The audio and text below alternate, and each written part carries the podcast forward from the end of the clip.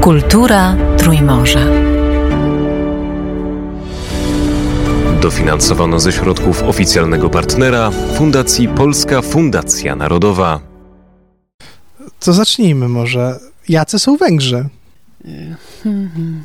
Oczywiście wszelkie takie uogólniające stwierdzenia to są troszeczkę krzywdzące, czy powiedzmy y, może nieprecyzyjne na pewno i tak dalej, ale pewne rzeczy, no może można stwierdzić, które z grubsza odnoszą się do powiedzmy większości ludzi w takim sensie, że to jest taki nastrój, który ich otacza. Na, pe na pewno są melancholijni, to można powiedzieć. W porównaniu z Polakami na pewno, że to jest taki taki element atmosfery y, y, tutaj, melancholia, bardzo, bardzo ciekawy, bo to nie jest y, jednoznaczne z tym, że są smutni, czy że narzekają, chociaż kultura narzekania oczywiście też jest bardzo, bardzo rozwinięta, tak jak u nas.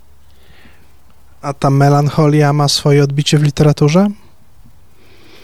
Tak, tak, tak, oczywiście, jak najbardziej. Jaki jest taki najbardziej melancholijny węgierski pisarz? W ogóle mnie się wydaje, że bardzo melancholijna jest literatura y, przełomu wieków XIX, XIX i XX, chociaż to był dla, Węg dla Węgier stosunkowo dobry okres. Ale taki był nastrój tej epoki tutaj na Węgrzech, a z tych, których znamy, bo przecież bardzo wielu autorów nie znamy, ale z tych, których znamy, to Dziula Krudi. Pani ulubiony węgierski pisarz?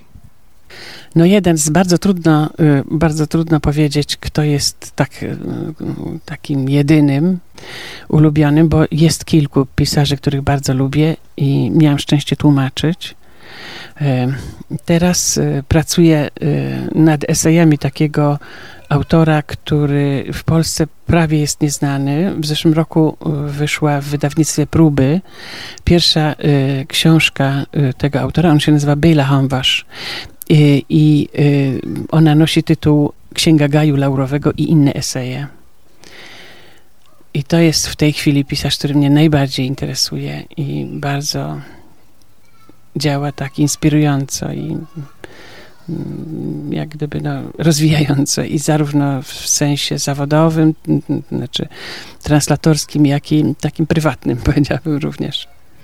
Czy Węgrzy dużo czytają literatury własnej, czy chętniej sięgają po, po tłumaczenia literatury obcej? Ja bym powiedziała, że i to, i to. Węgrzy mają świadomość e, izolacji językowej, to znaczy y, mają świadomość tego, że ich język jest słabo znany na świecie, a to jest bardzo, bardzo ciekawy język, który ma ogromne możliwości wyrazu ze, z, takich, z takich bardzo prozaicznych, wręcz gramatycznych przyczyn.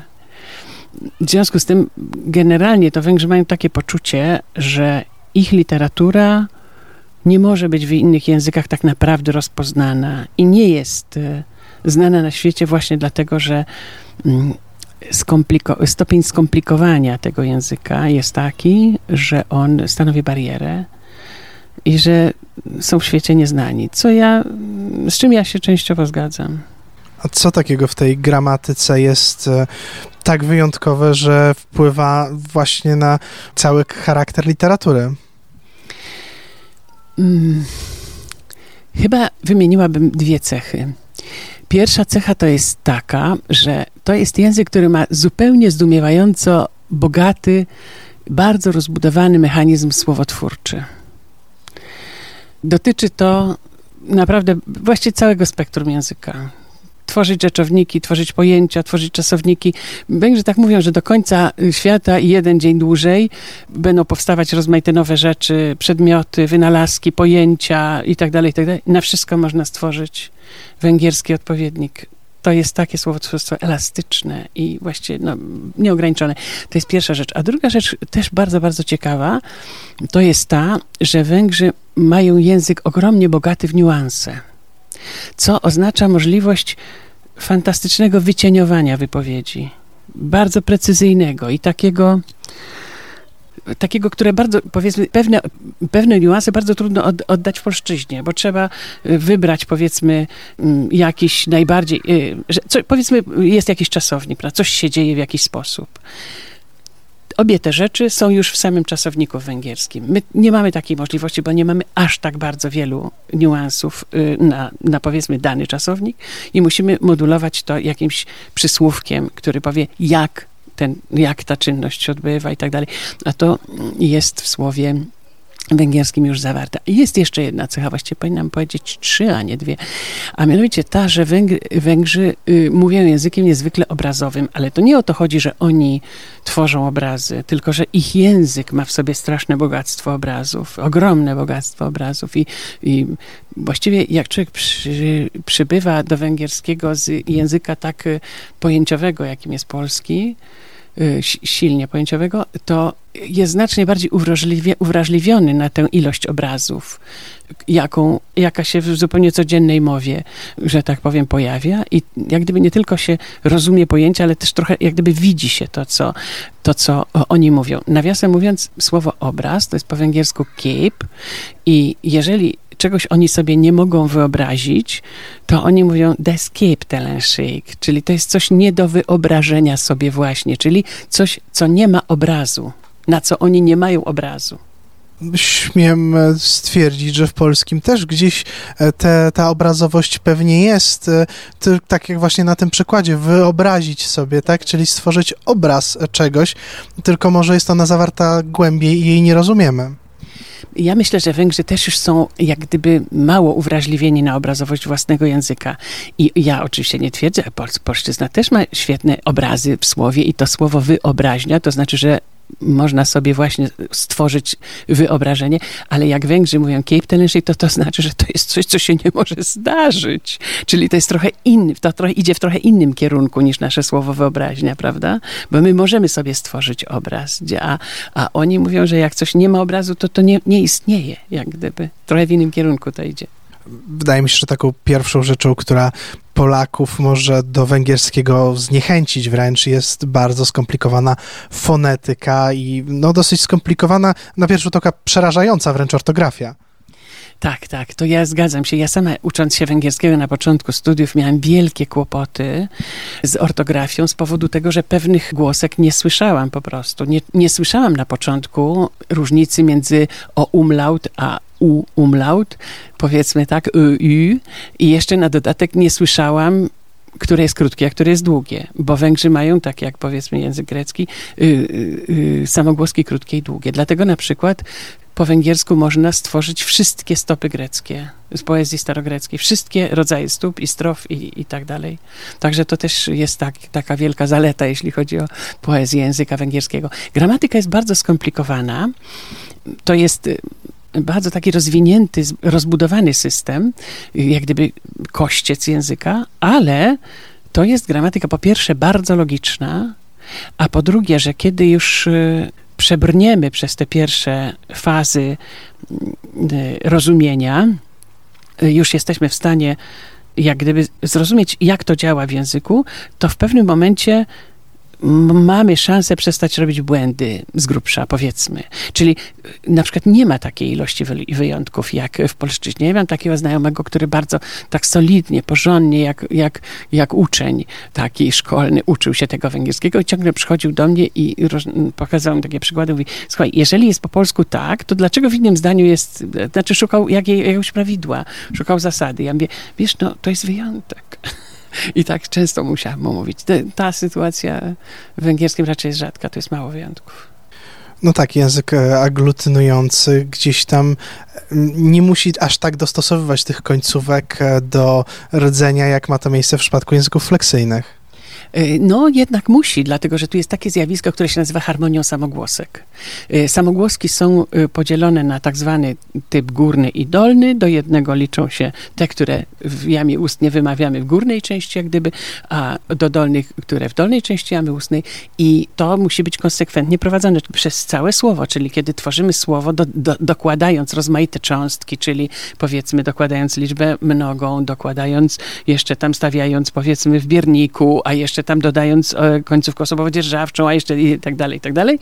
To wszystko musi być w ramach jednego rzędu harmonii samogłosek, czyli albo górnego, albo dolnego. Więc jednak trzeba trochę do, dostosowywać, tylko nie to samo. To wspólna cecha na pewno z językiem fińskim.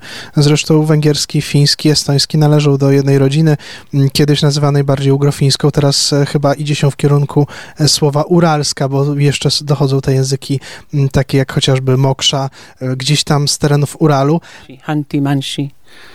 A czy znając węgierski jest pani w stanie zrozumieć trochę estońskiego albo fińskiego? Nie, w ogóle nie. Dlatego, że to, co w języku się zmienia najprędzej, to jest y, słownik, że tak powiem, prawda?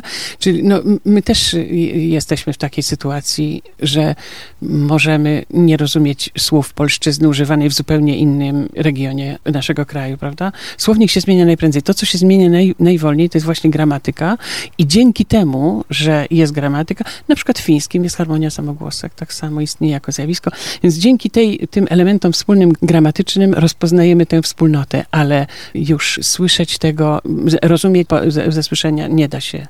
To jest jednak zupełnie inny język. Mówiła Pani, że zaczęła się uczyć węgierskiego na studiach. Na jak długo musiała się Pani uczyć, czy jak długo trzeba się uczyć węgierskiego, żeby móc taką książkę przeczytać? Tak, no to zależy od tego, prawda, jak to się intensywnie robi. Na pewno na takich studiach, gdzie y, język jest głównym przedmiotem, prawda, na studiach filologicznych i jeśli jeszcze na dodatek człowiek się przykłada i nie ogranicza się tylko do tego, czego go uczą, ale też z własnej, jak gdyby nieprzymuszonej woli sam sięga po różne inne źródełka, z których może, że tak powiem, tą swoją wiedzę wzbogacić, no to oczywiście jest inny stopień, prawda, inne tempo tego. Ja mogę powiedzieć, że pierwszą książkę przeczytałem po drugim roku i zrobiłem to tak. Zaczęłam ją czytać i na początku bardzo często sięgałam do słownika, że właśnie napotykałam na słowo, którego nie rozumiem, zaraz go szukałam. I to było okropnie jakoś takie uciążliwe i bardzo powoli szłam do przodu, a interesowała mnie, bo to był taki bestseller wtedy. A to jest ta książka książka zresztą jest przetłumaczona na język węgierski. Autor nazywa się Akos Kertys, a książka ma tytuł Makra. Jeszcze właśnie pamiętam pierwszą książkę, którą dawno temu przeczytałem po węgiersku. I potem pomyślałem sobie, a, ja będę się, sięgać do słownika tylko wtedy, kiedy już zupełnie niczego nie będę rozumieć ze zdania. A jeśli będę coś tam czuła, to już idę dalej. I właściwie no muszę powiedzieć, że przeczytanie tej pierwszej książki mi dało taki ogromny, takiego powiedziałabym, dało mi kopa. Bardzo, bardzo dużo się nauczyłam, jak pracować z tekstem. No i już potem czytałam. No jak jest ze znajomością literatury węgierskiej poza Węgrami. Mówiła Pani, że ta bariera językowa, trudno przetłumaczyć e, to tak, żeby oddać ducha. Mm, ja muszę się przyznać, osobiście chyba znam tylko jednego autora węgierskiego, Janosza Bokaja, e, jego biografię Pucciniego, Cyganeria i Motyle. Ja nie wiem, y, tak naprawdę porządnie nie wiem, jak jest na całym świecie oczywiście, ale mm, jak jest w Polsce, to mniej więcej wiem. I mogę powiedzieć, że literatura węgierska miała duże szanse, z których nie, nie skorzystała w okresie socjalistycznym. Dlatego, że wtedy były nieskorzystanie z własnej woli, od razu zaznaczam, bo wtedy były szanse na to, żeby ukazywało się 4, 5, 6 książek rocznie węgierskich. Oczywiście działo się to z tego powodu, że były umowy międzynarodowe w ramach krajów socjalistycznych i każde wydawnictwo wiedziało, ile ma wydać literatury krajowej, ile literatury krajów socjalistycznych, ile zachodniej. I to było w procentach, zmieniało się na pewno, ale generalnie rzecz biorąc, to był stały element. I oczywiście ukazywało się dużo książek węgierskich, ale one się ukazywały bez żadnego planu.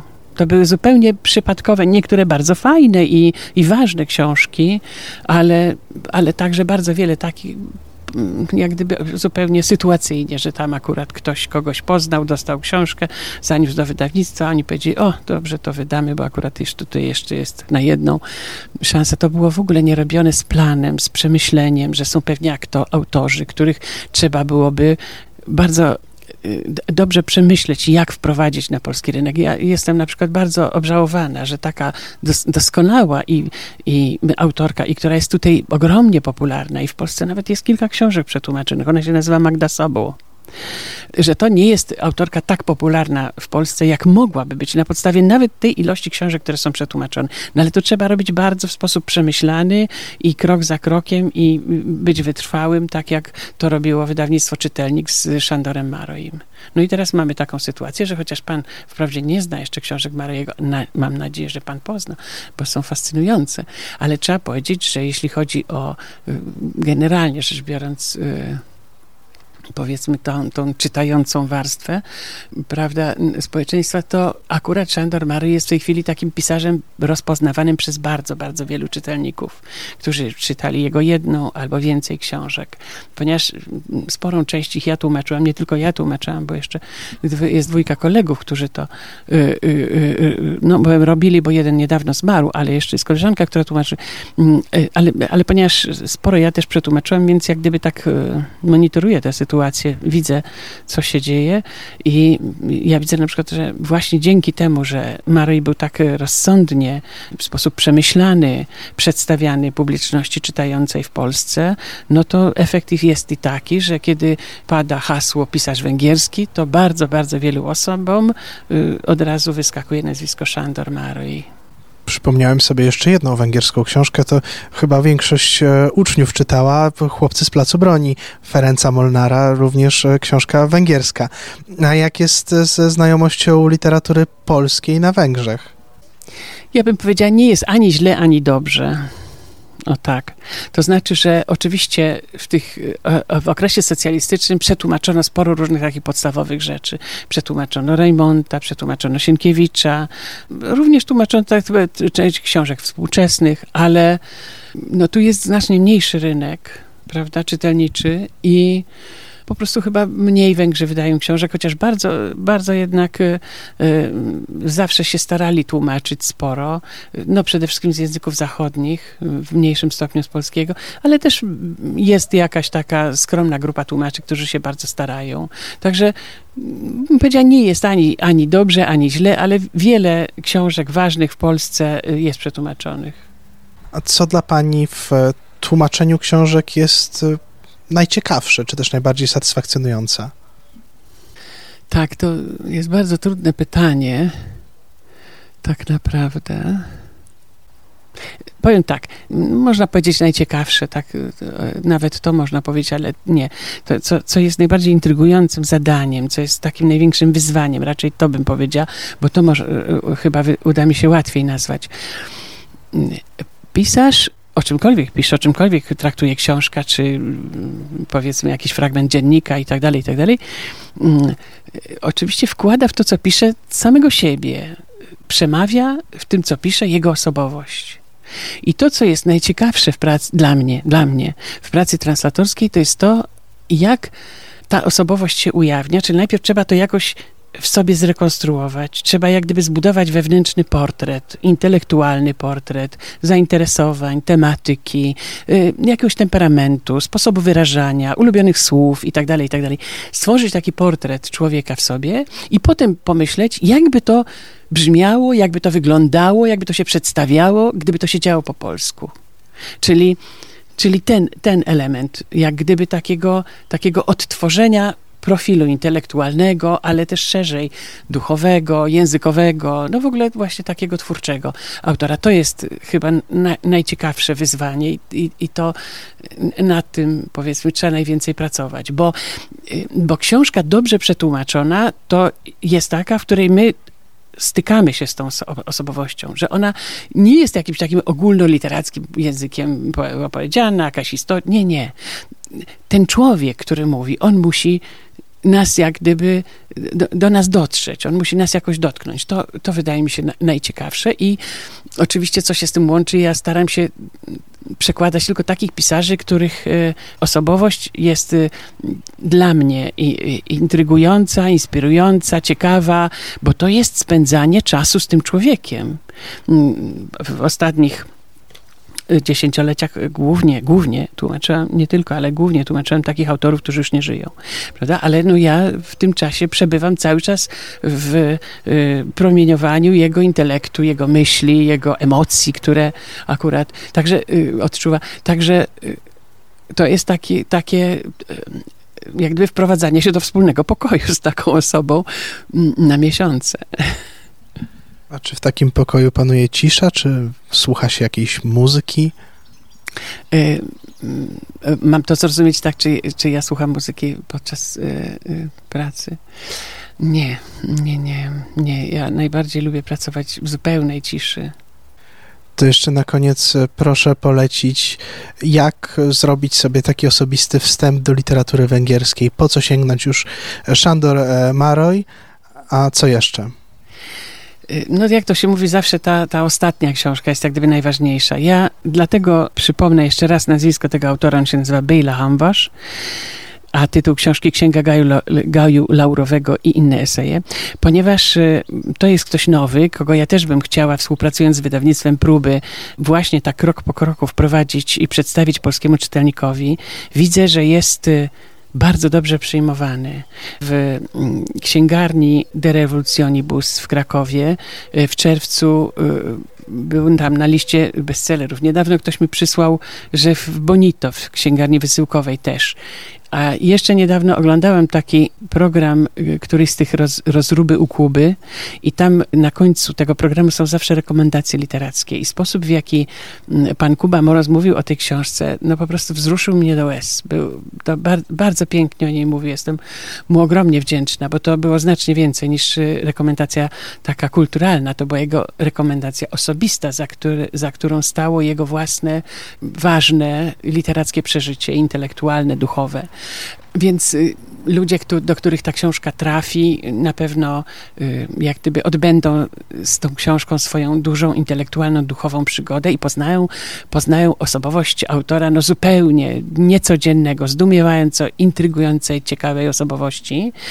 A ja na dodatek już pracuję nad następną książką i bardzo bym chciała, żeby, żeby ona mogła się znowu jakoś może ukazać, jeśli to wszystko, prawda, jest, żyjemy w czasach niepewnych i bardzo trudno jest mm, planować, ale no jeżeli wszystko się uda, to znowu w maju, może następnego roku będzie następna książka Homwasza.